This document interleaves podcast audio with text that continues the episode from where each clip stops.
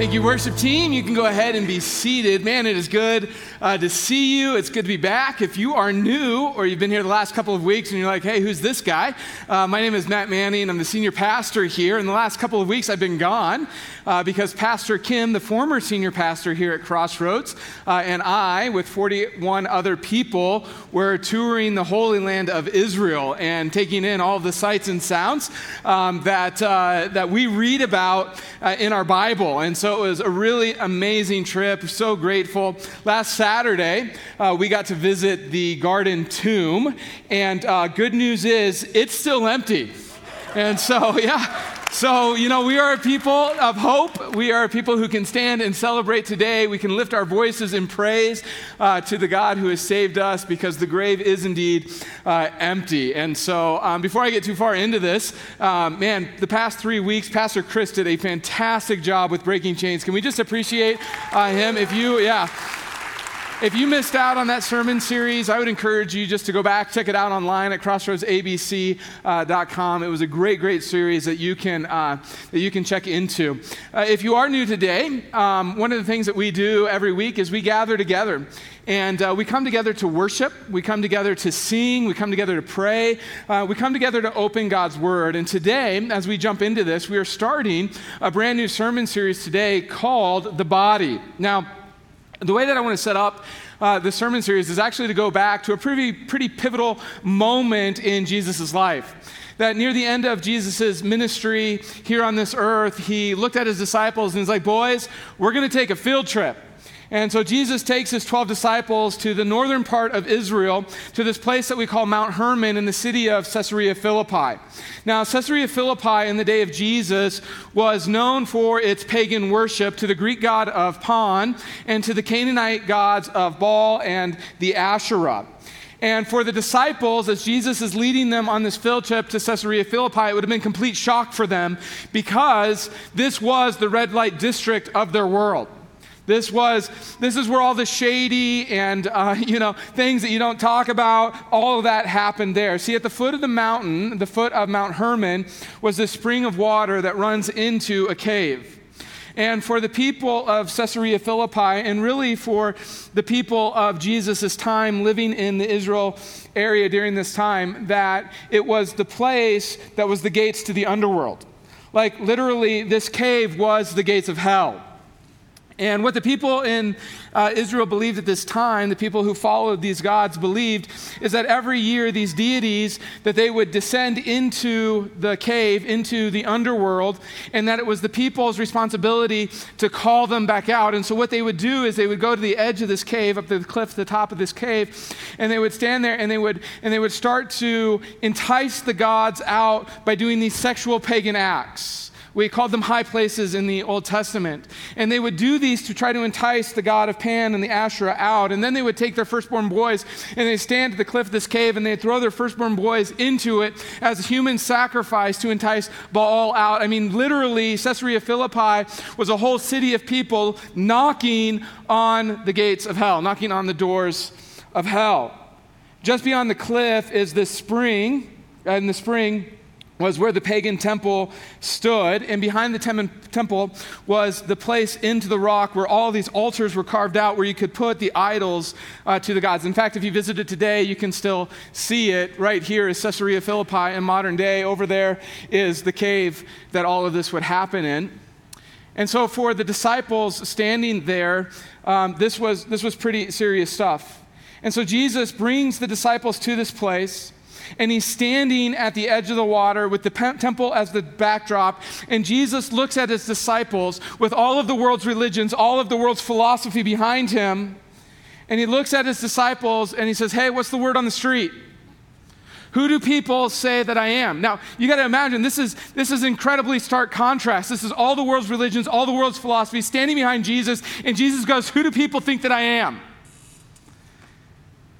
And the disciples start to answer. It says, Some think that you're Elijah, the great prophet of old. Others think you're John the Baptist reincarnate. Other, you know, other people mention other prophets. As the disciples are answering, Jesus turns his gaze toward Peter, the one whom, whom looks so much like us, the one who is called, instructed, sometimes walking on water, other times sinking like a rock. You know, the guy who is so full of understanding and yet oftentimes lacks so much faith. But nevertheless, at this point, knowing and seeing who Jesus is, he looks at Jesus and he says, Jesus, I believe you that you are the Christ, the Messiah, the Son of the living God. And in that moment, Jesus' eyes start to move from the Old Testament temple system and moves away from the religious elites of the Pharisees and the Sadducees and the scribes. And as he looks upon his disciples, he sees this brand new community, and it moves him to make one of the most amazing promises in all of the scripture, where Jesus looks at Peter and he says, On this confession that you have just made, that I am the Christ, the Messiah, the Son of the living God, that I am going to build my church and not even the gates of hell will be able to prevail against it. Like, this is a hinge moment in the history of humanity where Jesus is moved to make this grandiose promise that something called the church is coming in the future and it is so special that nothing will be able to stop it. And some 2,000 years later, people would still be participating in it. And so here's the question with that as the backdrop to this series, what is the church? I mean, how would you describe the church today? If I brought you up here to answer that question, what would you say? I mean, if we're being, if we're being real here, we have a bit of trouble with that question, don't we? I mean, is the church just simply a building that you come to? Is it an event that, you, that you're a part of? Like, who gets to be a part of it? Is it local or global? And, you know, if you are a Christian, if you are a Jesus follower, like, can you opt out of it? And on top of all of that, like, what is the church actually supposed to do? Is it to worship? Is it to evangelize? Is it to grow? Is the church exist to feed the hungry? Does the church exist to elect politicians? Does the church exist to stand against the people that it doesn't agree with? And maybe you're here today, and as you look at the church, maybe you see the church as like this spiritual gas station of sorts where you come in and you get your spiritual gas tank filled up. Or maybe for others, it's the pharmacy where you come when you're feeling sick. Or maybe for others of you, it's the good place for old fashioned family fun. You know, you can trust your kids here and, you know, a good program at a low price. For others of you, maybe it's a form of entertainment. You know, you can come into this building with air conditioning, soft, you know, soft chairs, you get to hear a TED talk, some good music, and you leave feeling better than when you, than when you came. I mean, just engage anyone, Christian or non, and ask them the question, What is church? And you will get as many answers as there are people in the room. And as you ask that question, you'll find out that the perspective on church or what people define church ranges everything from good, bad, to totally indifferent.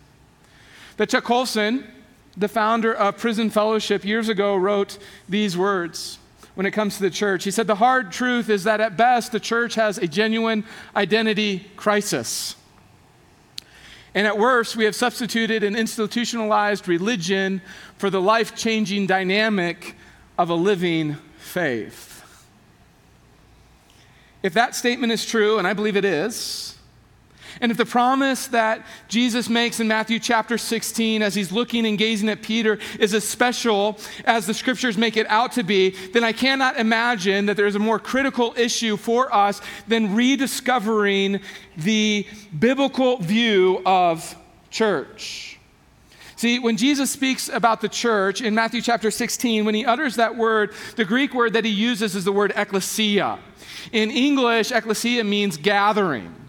Now, the problem for us as English speakers is when we hear the word gathering, immediately we think of a place to come to to participate in an event, in an event.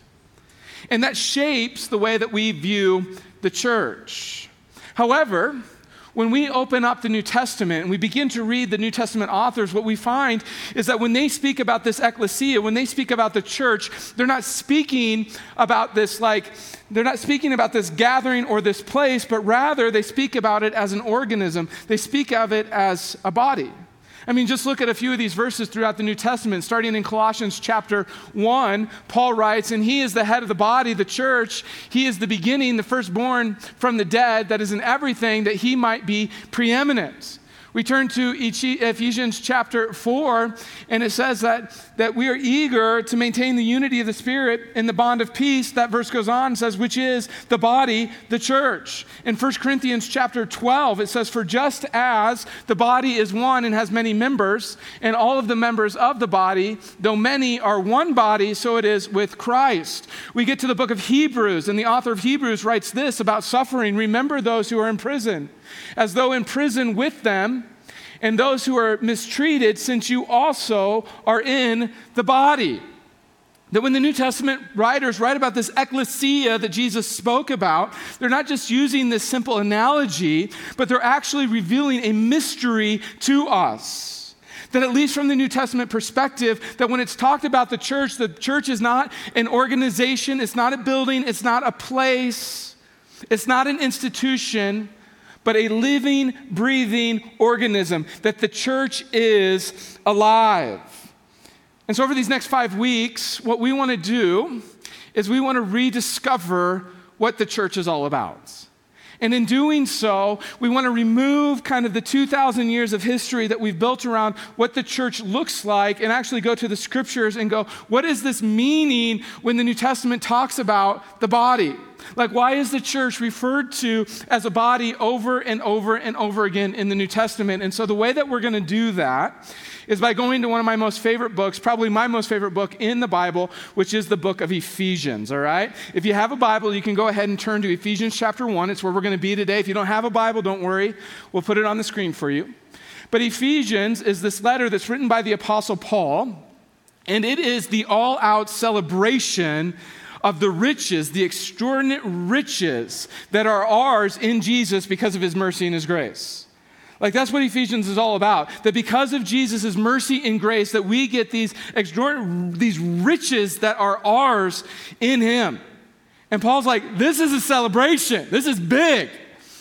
And in the book of Ephesians, Ephesians, this amazing little letter, 10 times in six chapters, Paul uses the body to refer to, define, to reveal the mystery of the ecclesia that not even the gates of hell will be able to stand against. We pick it up in Ephesians chapter 1, starting in verse 15. Here's what Paul writes to us. He says, For this reason, you should pause there and ask the question, What reason? Like, what what reason is Paul talking about here?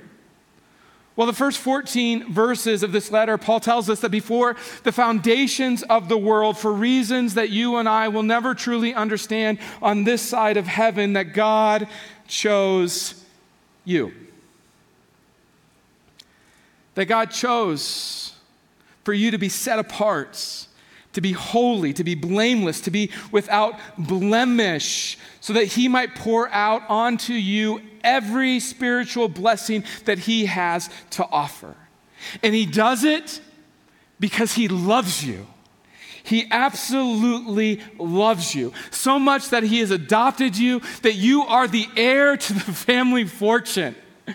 And, and he's so committed to his love for you that not only has he made you the heir of the family fortune, but Paul tells us that he has sealed us by placing his spirit in us, that God's very presence dwells in us, which is an amazing truth, amazing reality, because it means for us that in order for us to experience the presence of God, doesn't mean that we have to participate in the Old Testament temple structure, but rather the presence of God is in us right now, which means when you're family, you're family. That you are the people of God that you are the ecclesia, the gathered ones of Jesus. Paul says, for that reason, because I have heard of your faith in the Lord Jesus and your love towards all the saints. Now, pause there because what Paul is saying, in other words, is that you are the people of Jesus, that you are the gathered ones of Jesus because of your faith in Jesus. That Greek word there, for faith is a word that simply means believe. It means to believe or to trust in. In fact, earlier in chapter one, if you have your Bible, you'll see that it says the believing ones, and it's the same word there. It's the faithful ones, the trusting ones. That's, that's what it's talking about here. What defines us as the ecclesia of Jesus is that we believe, that we are people of faith when it comes to Jesus. Now, interestingly, that when it comes to our culture, when it comes to our society, there's this tendency to believe that Christians are, are people of faith, that we are people of belief, that followers of Jesus, that they, that they build their lives around faith. And the rest of the world, it builds its worldviews on science and intellects, what can be seen, facts. And so, what you get to in our society is that when you're a Christian, when you're a uh, follower of Jesus, that, that followers of Jesus are like simple minded, they're wishful. And the rest of the world, you see that they're, that they're people of intellect and silent, science and, and what can be seen. Let me just tell you today that's complete hogwash. It's complete hogwash. That every single person in our culture has a worldview, and every worldview is filled with faith assumptions. Listen, everybody has faith. The question is this is what is the object of your faith and what is the credibility of that object? Every single worldview has faith. But the question then becomes what is the credibility of the object that you're putting your faith in? For example, let's just use atheism. When it comes to atheism, oftentimes atheism is thought of as the polar opposite to Christianity. That atheism stands over here, people, Jesus followers, they are over here. That it's the exact opposite, it's the polar opposites. And as an atheist, you might think that you operate on the basis of, of science and sight and fact, but the reality is that atheism is filled with faith assumptions. Let me just give you a few examples. The first is, is that when it comes to atheism, that an atheist believes by faith that there is no God. Science has never proven that. In fact, in order for you to prove that there is no God would mean that you have to be present everywhere at the exact same time in every place in the universe. And the only way that you can do that is for you yourself to become God. See, the very foundation of atheism is built upon a faith assumption. You can take it further.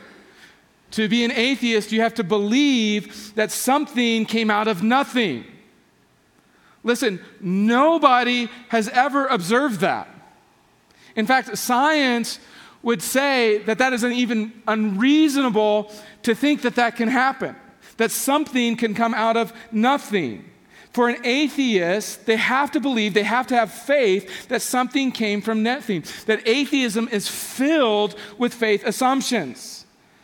See, every worldview is filled with faith assumptions. And Paul says when it comes to the ecclesia, the belief is grounded in Christ Jesus. That is the reality that God became a person, walked on this earth, taught, did miracles in the pinnacle of his life, went to the cross in order that he might die for sins. Three days later, he woke up, right out of the grave, and then ascended into heaven. And then that story is not just based in some fairy tale, but historical fact because hundreds of people saw Jesus walking around after he was crucified. See, what the phrase in the Lord Jesus means is that when you put your faith in, when you put your belief in, when you put your trust in Jesus as Lord and Savior, a union is established between you and Jesus in such a way that everything in Jesus that can be shared is shared with you. That you belong to Him, that you are in Him, that there is a union by faith that all that He is, listen, He is for you. I mean, it is absolutely breathtaking to realize the love and the extraordinary mercies, the riches that have been given to you by the God of this universe. And so Paul says, in light of all of that, is that I'm, I'm praying for you. I'm praying for you as the gathered ones of Jesus. I'm praying. Verse 16. I do not cease to give thanks for you, remembering you in my prayers. And then all of a sudden, Paul breaks out into prayer and he tells them what he's praying for. He says that God, uh, the God of our Lord Jesus Christ, the Father of glory, may give you the spirit of wisdom and revelation in the knowledge of him having the eyes of your heart enlightened, awakened, so that you could see. And then he follows this with three things that he's praying for. He says, First, I want your, I want your hearts enlightened. I want your hearts to be able to see that you may know what is the hope to which he has called you. To which you, Paul, what's that hope? And Paul says, The hope that you have is the expectant future that no matter what this world deals with you, to you, no matter the trials that you have to face, no matter the tribulations that you have to walk through in this life, that at the end that you will walk with God in glory forever. That's the hope that we have as Christians. And Paul furthers that along in another, in another Bible in another Bible book, and he says, Look, the one who began all this in you, that is to say, God, he's faithful to carry this out to the very end. Like, surely he's going to get it done. And Paul's like, Man, I pray that you see your hope that you've been called to. He says, I want you to, I want you to see that. He says, then I'm praying, secondly, that you might see what are the riches of his glorious inheritance in the saints. Now, be careful with this verse because Paul's not talking about our inheritance here. Paul's talking about God's inheritance. Like, get this that you are God's inheritance. You are the treasure of God. Like God celebrates that you belong to Him. Paul says, I want, I want you to feel that in your toes. That God looks upon you like you're His treasure. He says, I'm praying for that. He said, the third thing I'm, I'm praying for, verse 19, is that you would see what is the immeasurable greatness of His power towards us who believe according to the work of his great might. In other words, that we would understand that God is so committed to us living out this hope of our calling, that He is so committed to us becoming new in our life in Christ, that He actually has sent His Spirit, His presence, to live within us, to give us the power in order to live out our lives the way that He's calling us to. And so we look at this and we go, well, how powerful is this power, Paul? Like, if, if this is the power of God that's been given to me as a gathered one of Jesus so that I might live out the hope of my calling, like, how powerful is this power? And Paul goes, let me just, let me just remind you in verse 20. Like, this power is the power that's at work in Christ when he raised him from the dead and seated him in the right hand in the heavenly places. And in doing so, he placed him, verse 21, far above, next slide, Michelle, far above all rule and authority and power and dominion and above every name that is named, not only in this age, but also in the age to come. Paul says this power is the power that raised Jesus from the dead and set him on the right hand of the Father. And this is the power that's in you.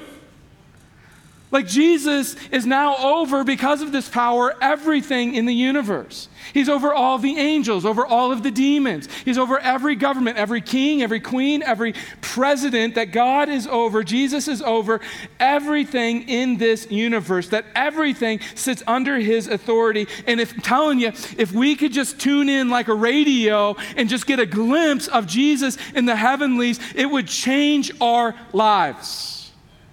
It would change how we walk through this life, realizing that that very presence that put Jesus on the throne is the very presence that lives in here every moment of our lives as people who are committed to Jesus as their Lord and Savior.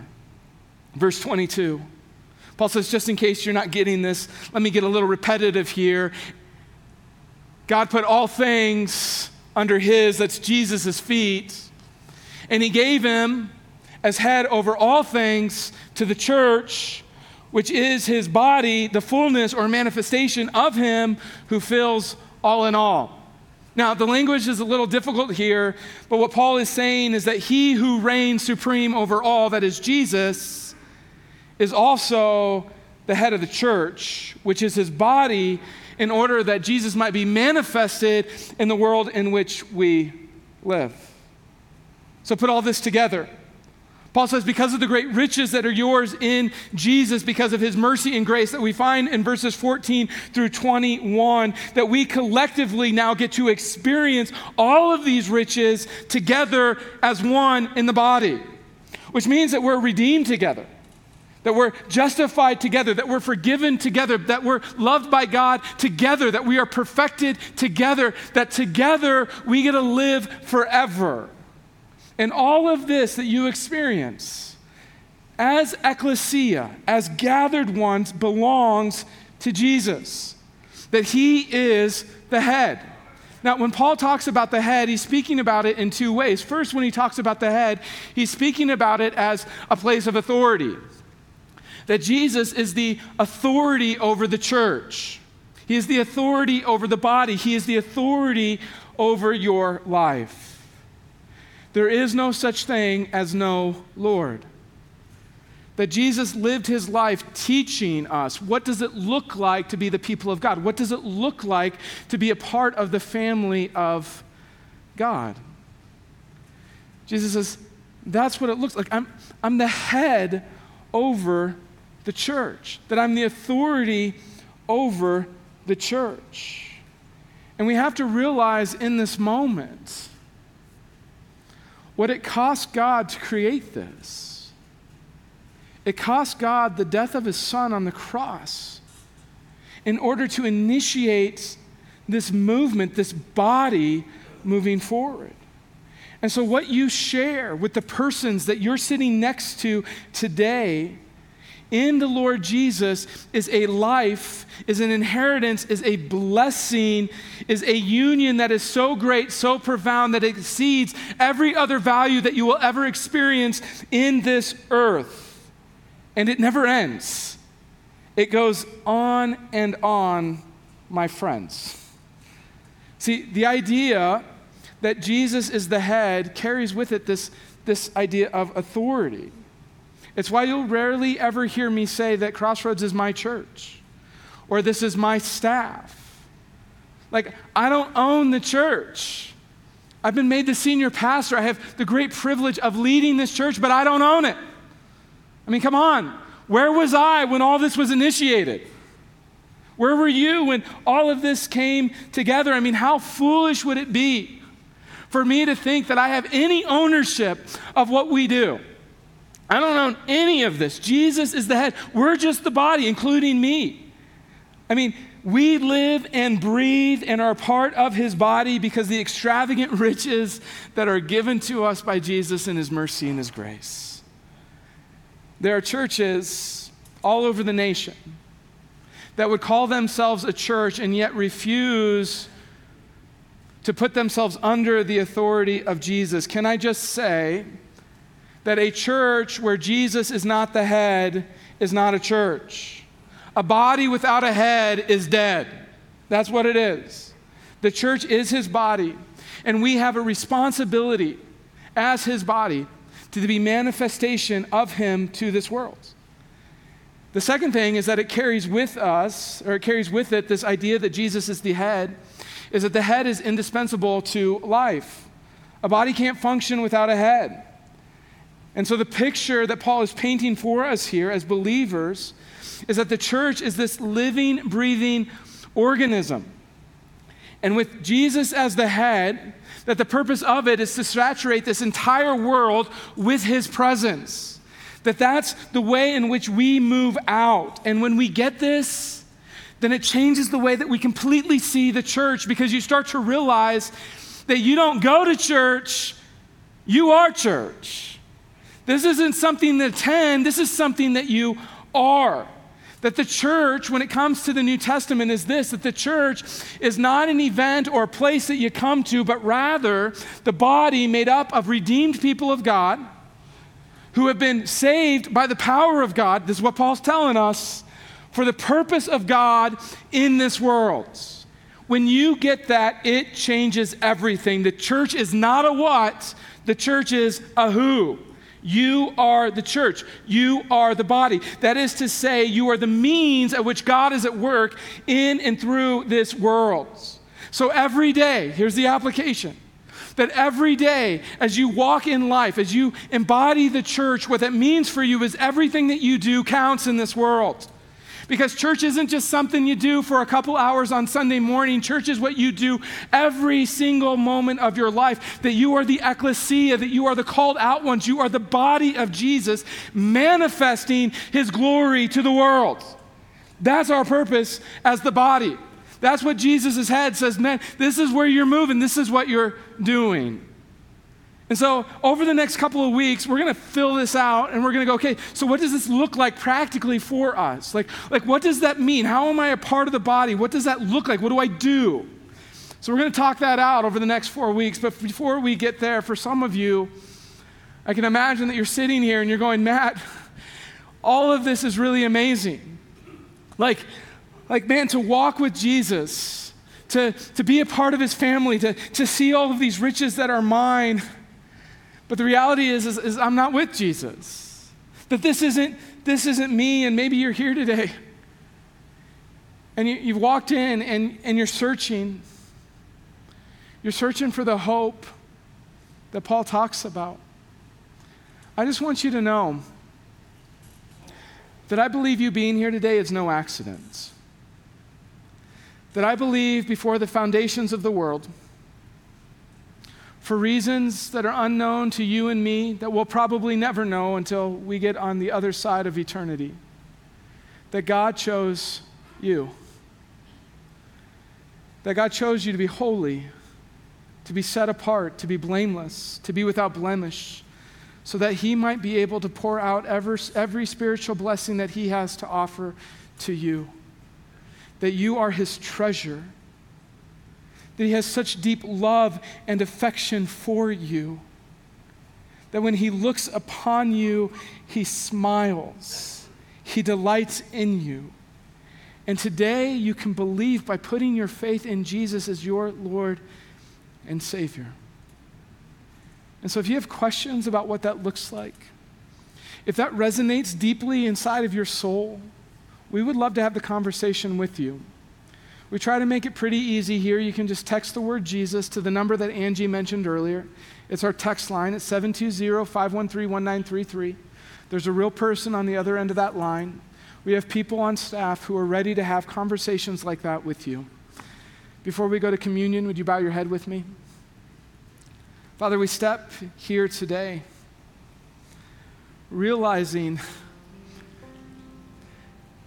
that when you made the promise, Jesus all the way back in Matthew chapter 16, some 2,000 years ago, in a city that is nothing more than ruins today. That when you looked into the future and saw the new community, you saw us. God, how unbelievable that is.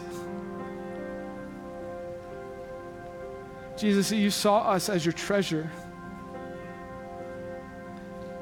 as people that you delight in, as someone that you would die for, as someone you would save. And so, Lord, today, as a church, we believe our faith is in you and you alone. And in doing so, Lord, we are proud to be able to stand up and to be a part and to be called your body.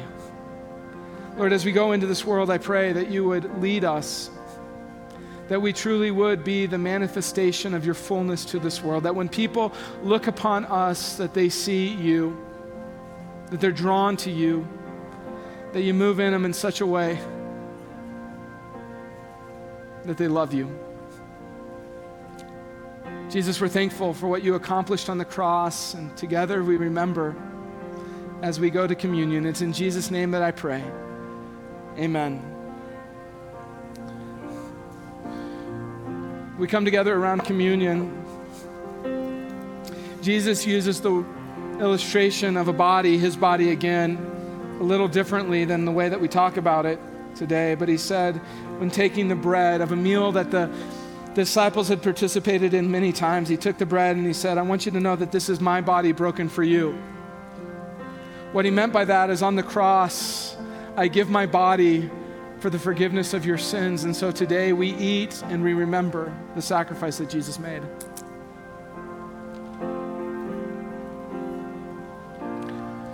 And then he took the cup and he said, This is my blood. In blood we find life, that this is your salvation. And so today we drink with great hope that Jesus is with us.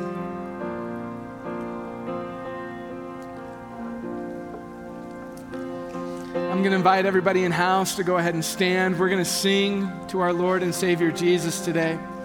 If you need prayer over the next few minutes, we'd love to pray for you in house. You can make your way to the banner in the back. Online, you can just click the button. But let's sing to our Savior and our Lord today.